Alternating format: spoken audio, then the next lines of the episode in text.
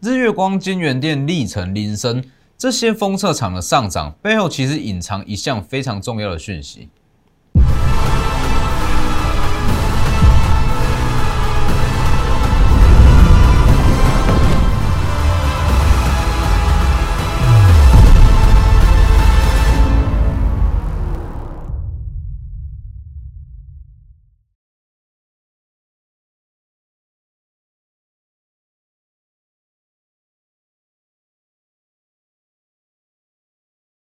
各位投资朋友好，欢迎收看真投资，我是分析师钟文真。今天加权指数是小涨小跌，几乎没有太大的变化。那成交量是说到剩不到三千五百亿，那我认为这是一个非常非常好的现象。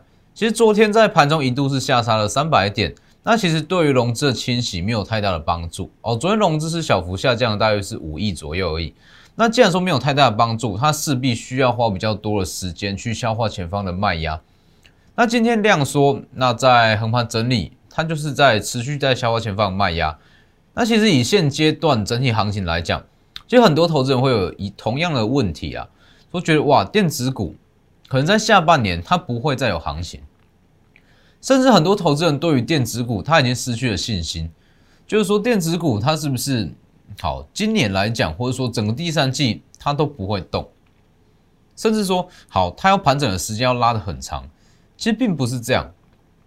大家去看一下，以目前的资金情况来讲，就像节目开头所讲的，整个封测厂的上涨，它其实并不是因为整个金，不是因为说金源店染疫的问题，那让其他的像日月光、那细格、林森或者说历程这些封测厂上涨，而是说这些族群它其实只是缺乏一项题材。哦，等一下再来讲。那还有包含说，其实苹果开发者大会，哦，昨天已经开始在陆续在登场了嘛。那有，它会带动出很多的族群。那其实以整个苹果供应链来讲，只有一项族群，它目前平均本益比是最低。先加入我的 Light，啊，Light 跟 Telegram ID 都是 W 一七八 V 一七八，前面记得加小数。Telegram 以盘中讯息为主，那 Light 平均一天一折，里面会有非常多的分析。那还有说包含个股营收的预告哦，我也会时不时放在里面。联永、联电。两档五月份的营收，我都有公开在我的 Telegram 跟 Light 预告，它会创历史新高。哦，果然也都是创历史新高。好，还要记得订阅我的 YouTube 哦，订阅加上开启小订阅加上开启小铃铛哦，里面解盘里面非常丰富。那长期收看，你一定可以学到一些实战面的东西。那像是 Telegram，其实我在上周四跟上周五，我就有特别预告。金源店的染疫，那包含像是超风、智邦，甚至是金鼎，你都要去注意，它都可能会有其里面的一些员工会开始去染疫。结果你去看，我上周四讲的哦，上周四跟上周五公开在中天讲哦，盘后连线，那你去看，其实它就是这样连环爆嘛，从金源店那一直到超风、智邦、金鼎，因为它的供应链就是在附近。所以关于这类型的产业分析，我都放在我的 Telegram。好，那回到加权指数，今天加权指数说真的没有说太大的变化，也没有说太多可以分析的地方，它就是在持续做一个量缩整理。只是说现阶段你要去知道这个位置你要去做什么样的动作。很多人会在说，好，这种盘整的区间，那去找所谓的标股强势股。那我认为说其实不需要，像指数在，我一直在强调。从这样下跌以来，哦，反弹上来嘛，从一六六零零、一七三零零一直到一七六零零这三个价位，是所谓的最大量的套牢区。那既然是最大量的套牢区，代表说指数跟个股它会在这三个点位做比较长时间的整理。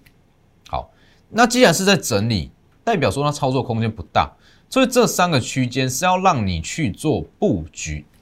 我再强调一次，是让你去做布局。所以其实很多人会在。这样子的小区间，去频繁去做短线操作，那可能会去做当冲、隔日冲都好，但其实回过头来看，你会发现它根本就没有给你操作空间。这样子的小区间震荡，其实最适合方式就是去买好去等，因为以目前整体的价量结构来看，预计一七三零零它站上时间点会复制一六六零零，什么意思？它在这里可能说好消化三天。连续用用急拉的方式站上一七三零零，好，那预计在一七三零零，它只要有效消化前高卖压，也会去用急拉的方式去挑战一七六零零，代表什么？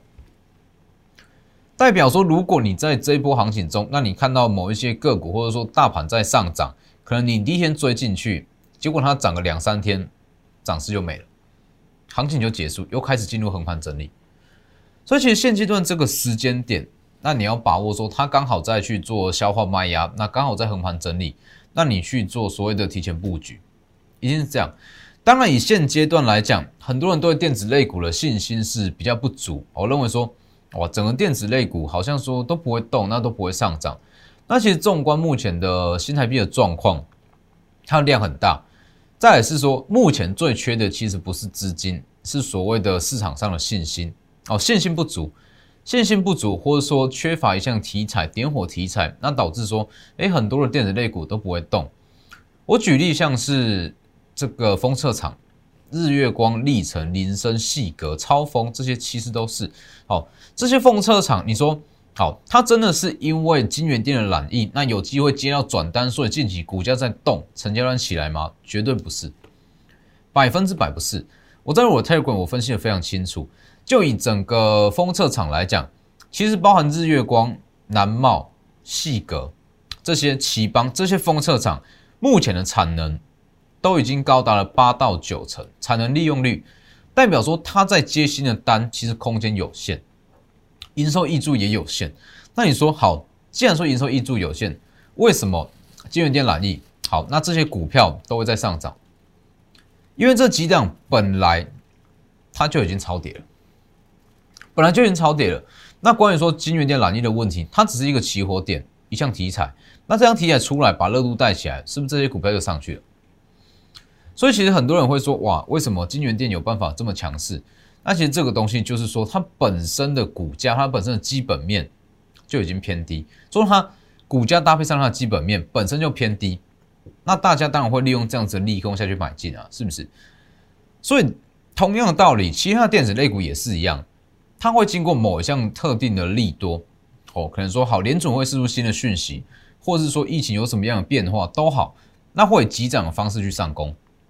就像加权指数，所以为什么我会说加权指数在六月份它不不一定会过高，但是以电子指数来讲哦，电子指数哦，包含加权电子指数、会买电子指数，它是有机会过高，而且这个过高的速度也许就是两到三天，两到三天的急涨，指数直接过高。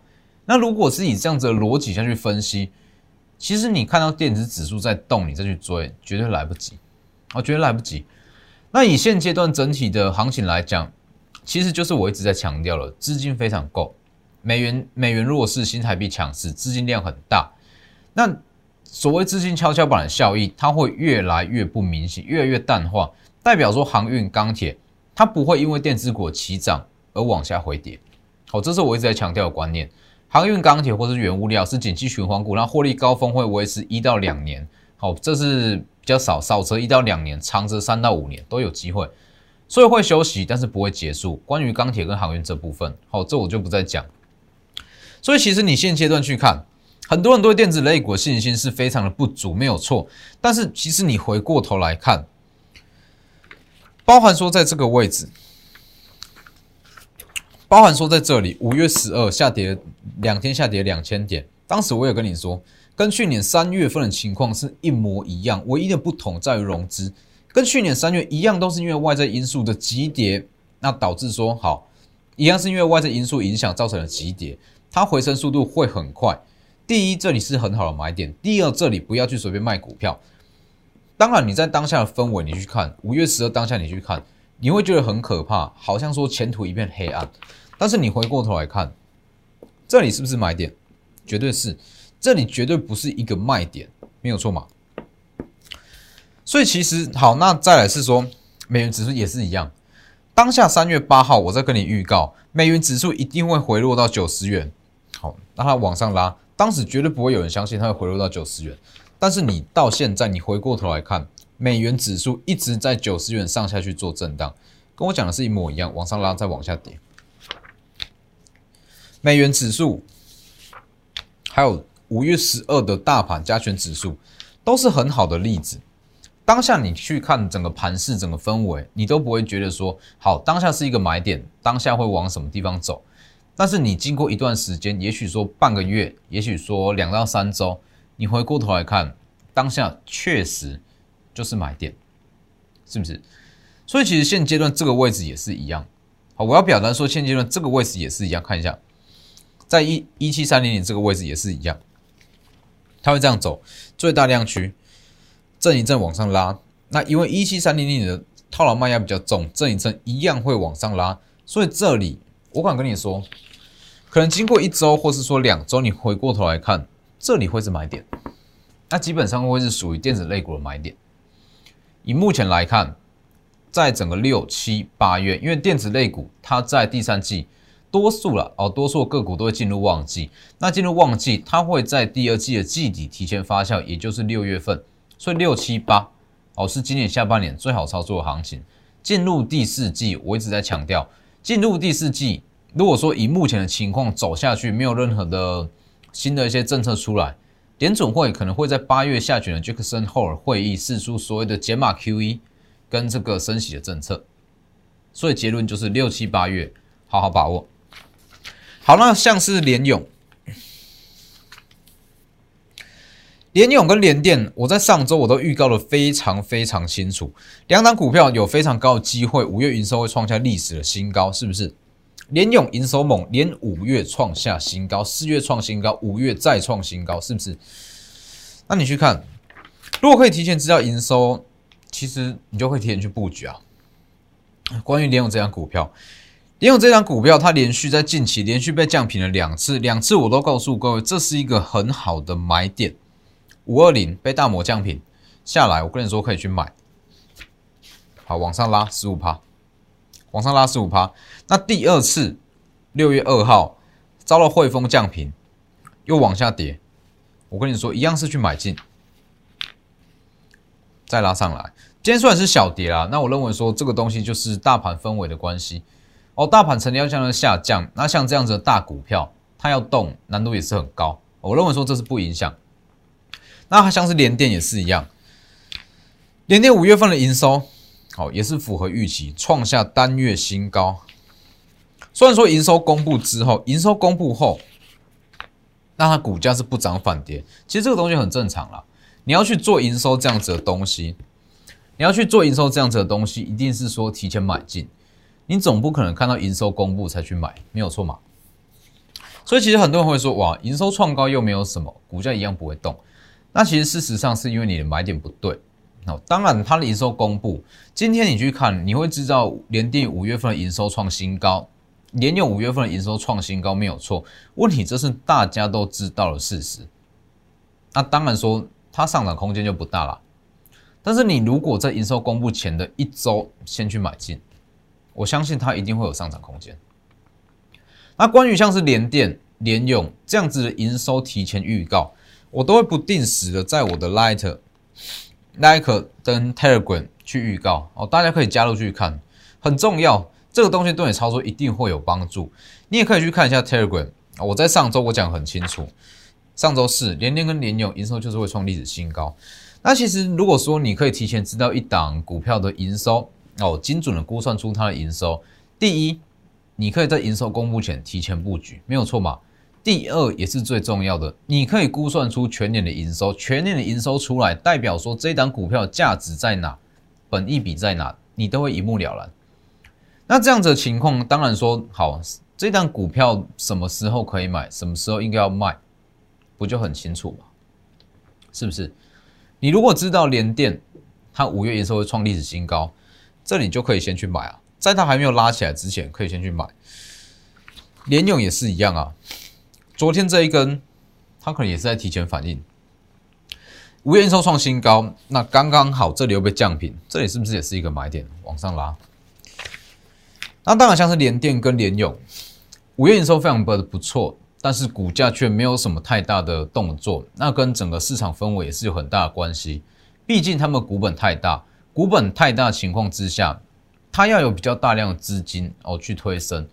那我觉得说这个东西不影响啦，这个东西不影响，就是说它背后也代表说目前市场信心是比较不足哦，那我相信，像是一些大型全资股的法说会陆续在出来之后，它会把整个热度跟买气都带出来。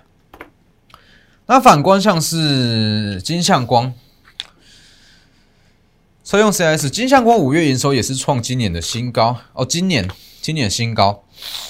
那当然，金相光它的整体营收啦，金相光五月营收它不比联勇，也不比联电。联电跟联勇是创下历史新高，金相光是创下全年的新高而已，年增是不错，但是没有到非常夸张的地步。但是它的优势就在于它的股本小，所以为什么同样是五月营收都亮眼，那联勇跟联电比较没有什么动作，那金相电呃金相光它就涨幅就很强。六月二号这个位置，上周二嘛，哎上周三，上周三趁拉回去买进。最后一次买进，应该说最后一次买进，因为这种股票我们都是会分批去布局。最后一次去买进，六月三号往上拉，六月四号二十趴，上周五嘛二十趴，本周一昨天再根涨停三十趴，今天最高到一七五，大约是四十趴左右。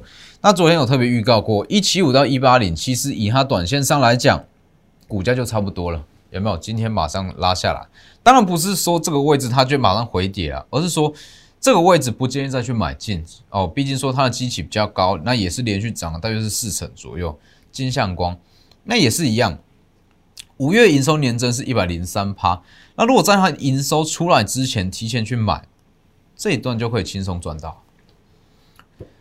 所以其实，在整个六月份，那很多的很多的股票，应该说很多的电子股，它的基期。都不高，它的基期都很低，它的本益比也不高。那其实它缺的就是一项题材，一项利多。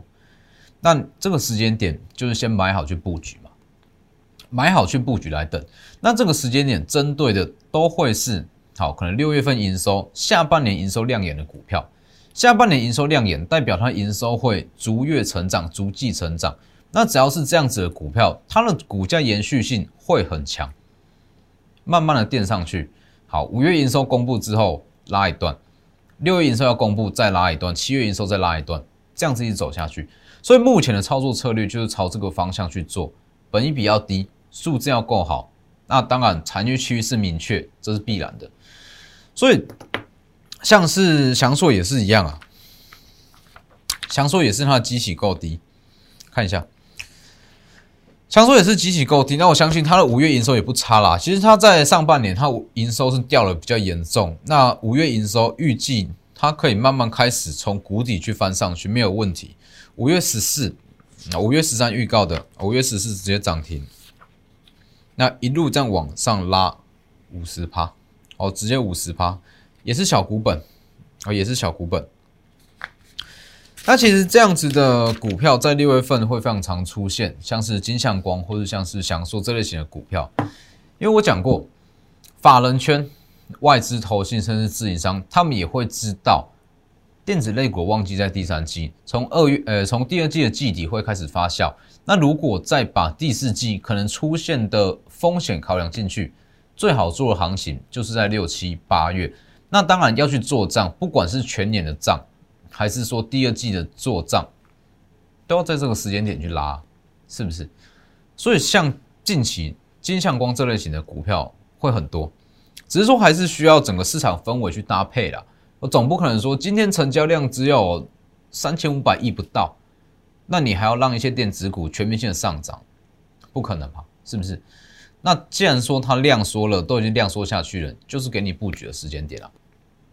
那关于像是整个苹果供应链来讲，其实这样纵观下去，哦，包含机壳厂、组装厂，还有一些键盘等等的，这样看下去，平均本益比最低的族群叫做 Mini LED，包含九元、包含惠特、包含台表科、GIS、普瑞 KY，这些都是，其实平均的本益比都大约是十到十二倍上下而已，代表说它其实整个上涨空间都非常大啦。